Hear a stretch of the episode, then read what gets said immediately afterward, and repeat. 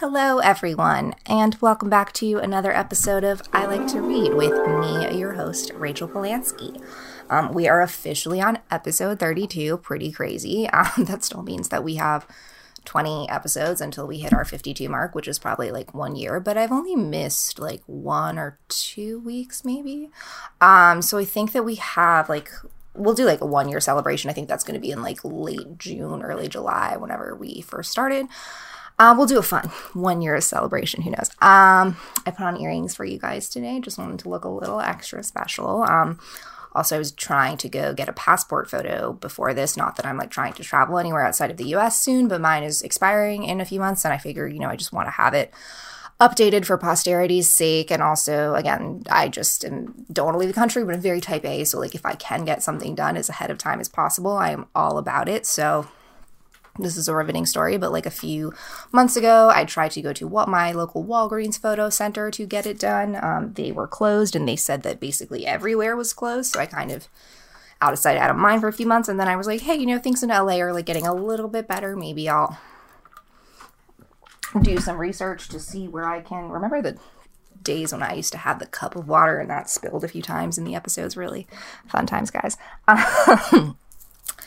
passport photos. Yeah, so I, you know, got myself all gussied up. I mean, it was sort of, you know, I wanted to put on makeup for the podcast too, but I like to kill two birds with one stone. So before this, I had called AAA earlier this week. I had called just like their generic hotline, but I asked for the location near me. Are they doing passport photos? And they were like, yeah, totally. It's walk in only, but go on in. And so it's only five minutes for me, really not that much of a out of the way, but more of an annoyance because like I got all pretty and I wanted to get my passport photo. And the annoying part of me is like, if I go any day that's not a Saturday when I'm recording these, then I have to like put on makeup again. Ugh, my how times have changed.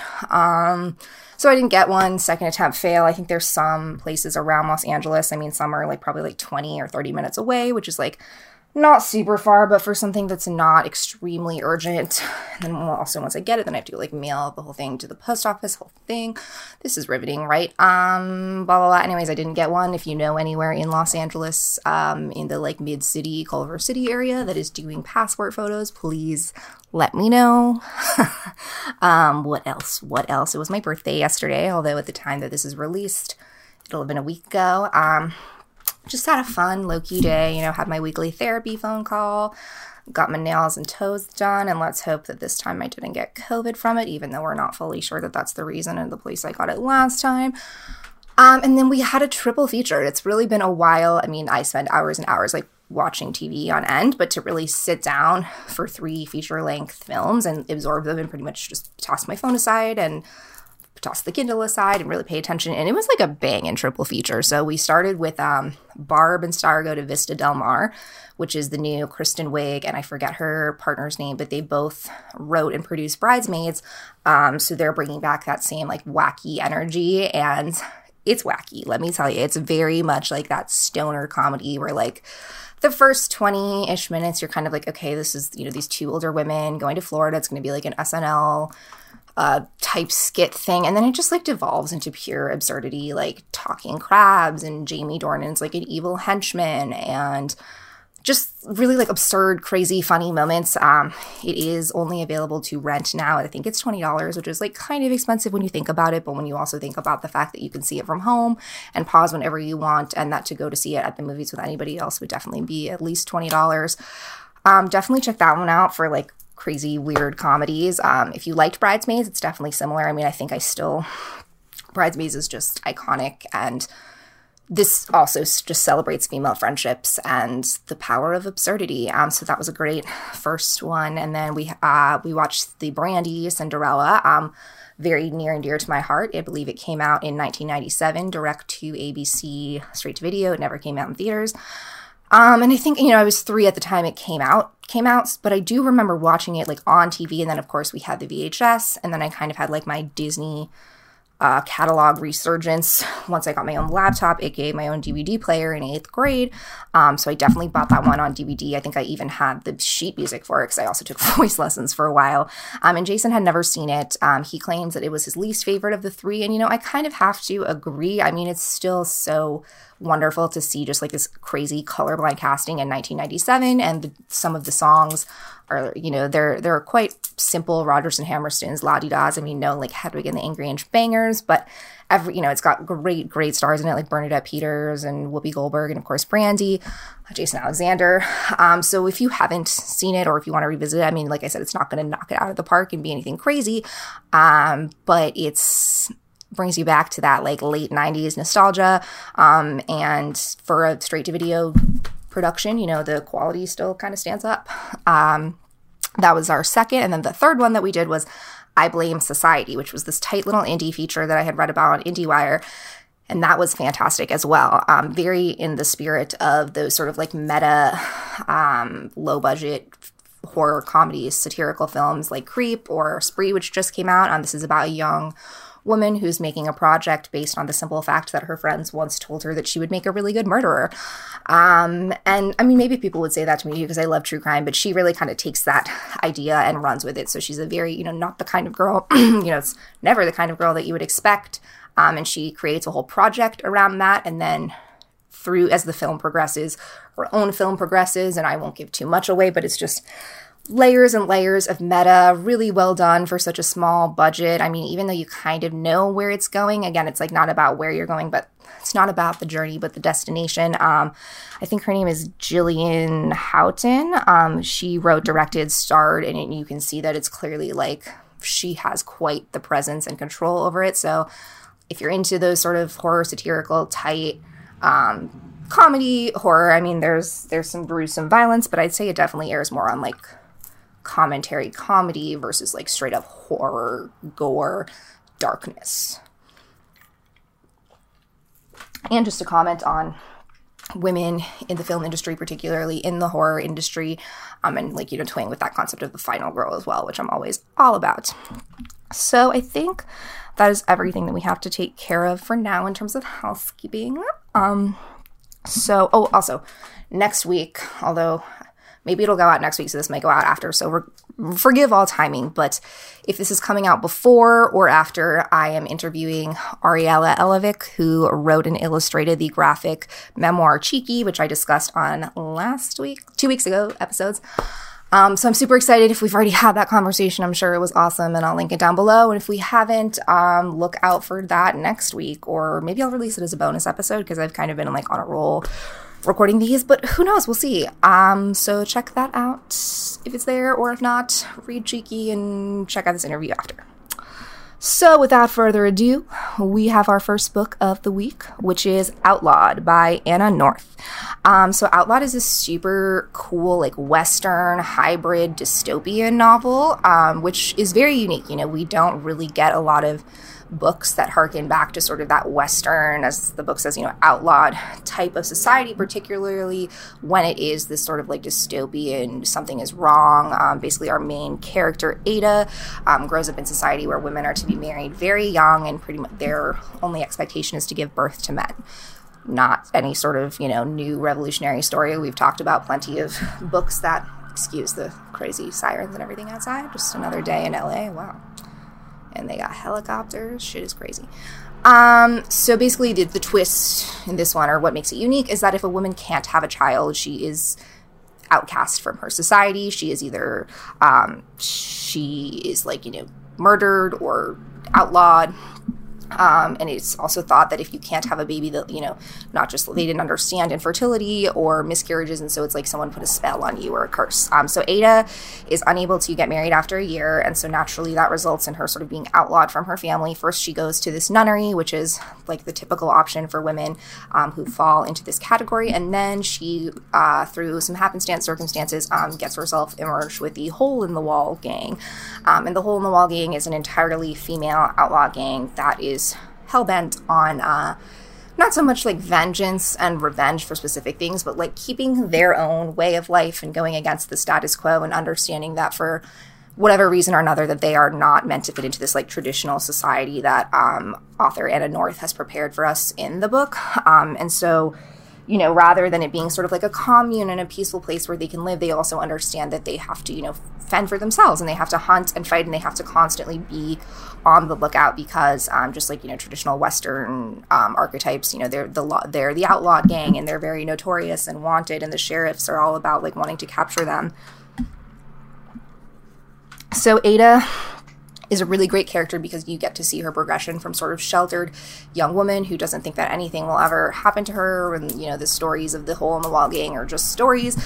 Um, to quickly having to escape and fend for herself and she doesn't start out as the kind of person who you think would really survive and make it in that type of you know dog eat dog world but how quickly she is able to immerse herself with this group of women and find her own place and discover their own type make their own family and their own type of society um, is just a really fun adventurous novel celebrating womanhood celebrating the power of friendship and chosen family and celebrating just like crazy outlawed midwest days. I mean this is the kind of story that could really work in any setting but that outlawed wild wild west cowboys versus sheriffs and good versus evil is really just rich and well done in this one. So gotta work on like a better trans. Sometimes the transitions work if like the stories build off of each other, but sometimes I'm just scatterbrained and all over the place, as in the case of today. so next up, we have "The Kindest Lie" by Nancy Johnson. Um, so this is um, speaking of 17 year olds who can't get pregnant. This is a young girl named Ruth who is 17 and gets pregnant basically accidentally. She just has a short relationship with her boyfriend. Um, things happen with teenagers, and it's very quickly decided from her family um, that she will not be responsible for taking care of this child. She does have this child, um, but she is slated to go to Yale, be the first in her family to leave and go to college um, before she even gets pregnant. So her mother, uh, her grandmother, who she lives with and her brother are very insistent that she does not have this child. So we don't really that that's kind of parceled out to us in the description, but we kind of start with Ruth living her life as in the present as a young woman, as a young adult. Uh, she's, a woman, you know, she's in her mid 30s and she's her husband um, wants to have a child with her and he does not know about this secret past. And so naturally with wanting to have a new child and start a new family, she can't help but think of this child that she had when she was young that she lost.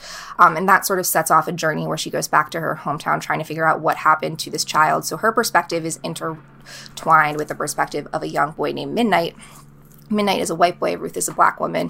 Um, and we learn that Midnight is actually friends with Ruth's son, um, although Ruth kind of doesn't know who her son is at the time. And it takes some information in getting to know Midnight. And sort of she looks at Midnight as a this could have been my son and maybe you know what what is a boy at this young age like? Um, so it kind of i mean there's definitely a lot of racial commentary. Um, like i said like midnight is a working class white boy. Ruth um, came from a working class poor family but raised herself up by her bootstraps and is now quite wealthy. So how that all plays into it um, how we perceive motherhood how we perceive women and their roles um, the taboos again you know for women who do give up their child children. And then have that sense of regret and longing and wanting to try to reconnect with that child, um, knowing that they have this whole other family and this whole other life is a very complex situation um, that is dealt with deftly. And it's not the sort of, you know, thriller mystery like, will she find him or not? It's sort of about, you know, will she find him and when she does how will she deal with that and how will the repercussions of that child that she had 13 or 14 or 11 or 12 years ago impact her current relationship and her current family going forward. Um, so those are some heavy things to deal with, but um, you know, it's it's not the lightest novel, but it's definitely not as dark as some of the other things that I've talked about, and ends with some sort of hope and positivity. And next we have Milk, Blood, Heat by Dantiel W. Moniz. This was a really, really visceral uh, collection of short stories that just like drew you in. It's very raw, it's very graphic, um, you know, stuff where there's like a woman who has a miscarriage and still dreams about having her child. There is um, two siblings who take a road trip with their father's ashes. So there's a lot of like weird, dark, macabre stuff here. Um, but it's not like, you know, a Stephen King, R.L. Stine horror story. It's like dealing with the weird, raw, uncanny everyday life and then like spinning those into like sort of dramatic, dark stories with like a tinge of the absurdity that elevates it to some sort of lightness. Um, they all take place in Florida, so that you know, I think there's quite a few collections of short stories that take place in Florida, and it's a place I visited a few times, but it's like such a different world. There's a lot of parts and aspects about Florida that are different than the places I've grown up in, so it's always fun to read those, and particularly for people who grew up and are from there, the fondness and also the disdain that combines um, and shines through in every author's individual experiences and their own uh, their own experiences with Florida is really fascinating. Um, so it's also just very diverse. Um, in terms of, you know, we visit all kinds of characters. We visit young men and women. We visit older men and women. We visit multiple races. Um, it is, you know, sort of just like a entrancing, bewitching. Like I consumed this all in a night. But of course, since it's a short story collection, you could parcel them out and read just one or two a night. And that's a great one for someone who's like looking for something a little bit off the beaten path, a little weird, um, but still very palatable, very visceral, and something that immediately draws you in and could be consumed in a night or could be, like I said, parceled out over a variety of days. As long as you're reading, I don't care how you're doing it, just be reading. Your PSA. All right, home stretch, home stretch, two more. Two more. La, next, we have Good Neighbors by Sarah Langan. Um, I think that this the cover's like a little bit deceptive. I mean, it looks almost just sort of like a traditional domestic Big Little Lies neighborhood mystery type thing, and it has that. But there's also like this crazy supernatural element that really adds a fun tint. Fun is fun as you know, death and um, interpersonal relationships can be. Um, it's about a family. Um, the Wilde family is semi new to this um, Maple Street neighborhood. Also, no coincidence that this neighborhood in the street is named Maple Street. Um, it's clearly very influenced um, by the monsters on Maple Street and the Twilight Zone, and also very influenced by like it. Um, in terms of the relationships with the young kids, I've seen, you know, I'm seeing it compared to Celeste Ng and that sort of like domestic David E. Kelley esque, you know, neighborhood drama. Um, so the Wilde family is butting heads with their the Schroeder family, which lives next door, and they're not really sure why. I mean, the Wilde family came from Brooklyn, and they have two children, and they're a little bit, you know, artistic and out there, and that doesn't really fit in with this Long Island cookie cutter neighborhood. So when they're at a barbecue, this giant sinkhole opens up in the middle of the neighborhood, and it stays there for the rest of the novel and it's sort of you know the elephant in the room that both plays a big part because um, one of the girls from uh, I won't say which one, but uh, a young girl does die in the sinkhole, and then the repercussions from that, of course, are terrible. They lead to you know the, the mother of the young girl is clearly has her own demons and mental health issues, and how she lashes out on the rest of the community. And technically, you know, the sinkhole thing was nobody's fault. It was sort of this powerless ultimate entity that arose and has a sort of supernatural larger instance to it. Um, but because the only real monsters and violence in this story come from the people, this sinkhole just and the subsequent death that happens just fuels these bubbling tendencies that were already kind of prevalent within the uh, the neighborhood community. So very quickly, one of the families accuses the other family of something terrible. Just the way that the neighborhood deals with that, um, we get to know multiple perspectives of the people in this novel, particularly Julie, um, oh, I guess it's kind of doesn't really give much away. Um, Julie, who is the one of the young daughters who witnessed the death of the other young girl, and how she deals with that and processes grief um, is really fascinating as well. Um, the relationship with they're called the Rat Pack, the young girls, um, that Ju- they're young kids that Julie is friendly with, um, is very reminiscent of like the Derry Gang from It. So if you're into any sort of like childhood Stranger Things, younger kids being badasses and like trying to figure out the world coming of age while also seeing, excuse me, the perspective of the adults and the different dynamics of like just trying to navigate friendships and like navigate staying true to yourself and your family while also understanding that society expects different things of us and how much do we conform to that and how much do we stay true to ourselves. Maybe the answer is kind of explored here. And lastly, but certainly not least, we have The Four Winds by Kristin Hannah. Leave it to Kristin Hannah to like always write a banger. I've been reading her books since eighth grade, seventh grade, like a long time. Um, and she kind of does two things. She does a lot of like domestic women's lit- relation, exploring the relationships between women and between humans and how our relationships last, such as in the iconic book Firefly Lane, which is now a Netflix series that I'm in the middle of watching. It's definitely ridiculous and soapy and like all kinds of like This Is Us vibes, but um, the women in it are so you can tell that their friendship and bond is so amazing that it makes you want it it sucks you in. I'm on episode like six so it's not the sort of show where i'm like sitting there binging for hours. I'm parceling it out but it is a nice little like background treat.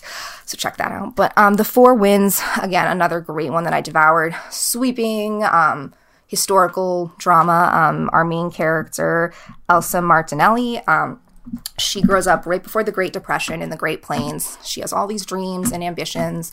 Um, she's never quite fit into her family, though, so she's always kind of felt like out of place. Um, she accidentally gets pregnant with um, her sort of first love in a neighborhood tryst, um, being that this is the 1930s. They have the baby, they get married. Um, she quickly develops this very strong relationship to the land and to her partner's family, while her partner and then their child, who they have, um, really are the opposite and they are like we hate this land. It's so stifling. We can't wait to get out of it. So very quickly we enter the great depression. We enter the drought.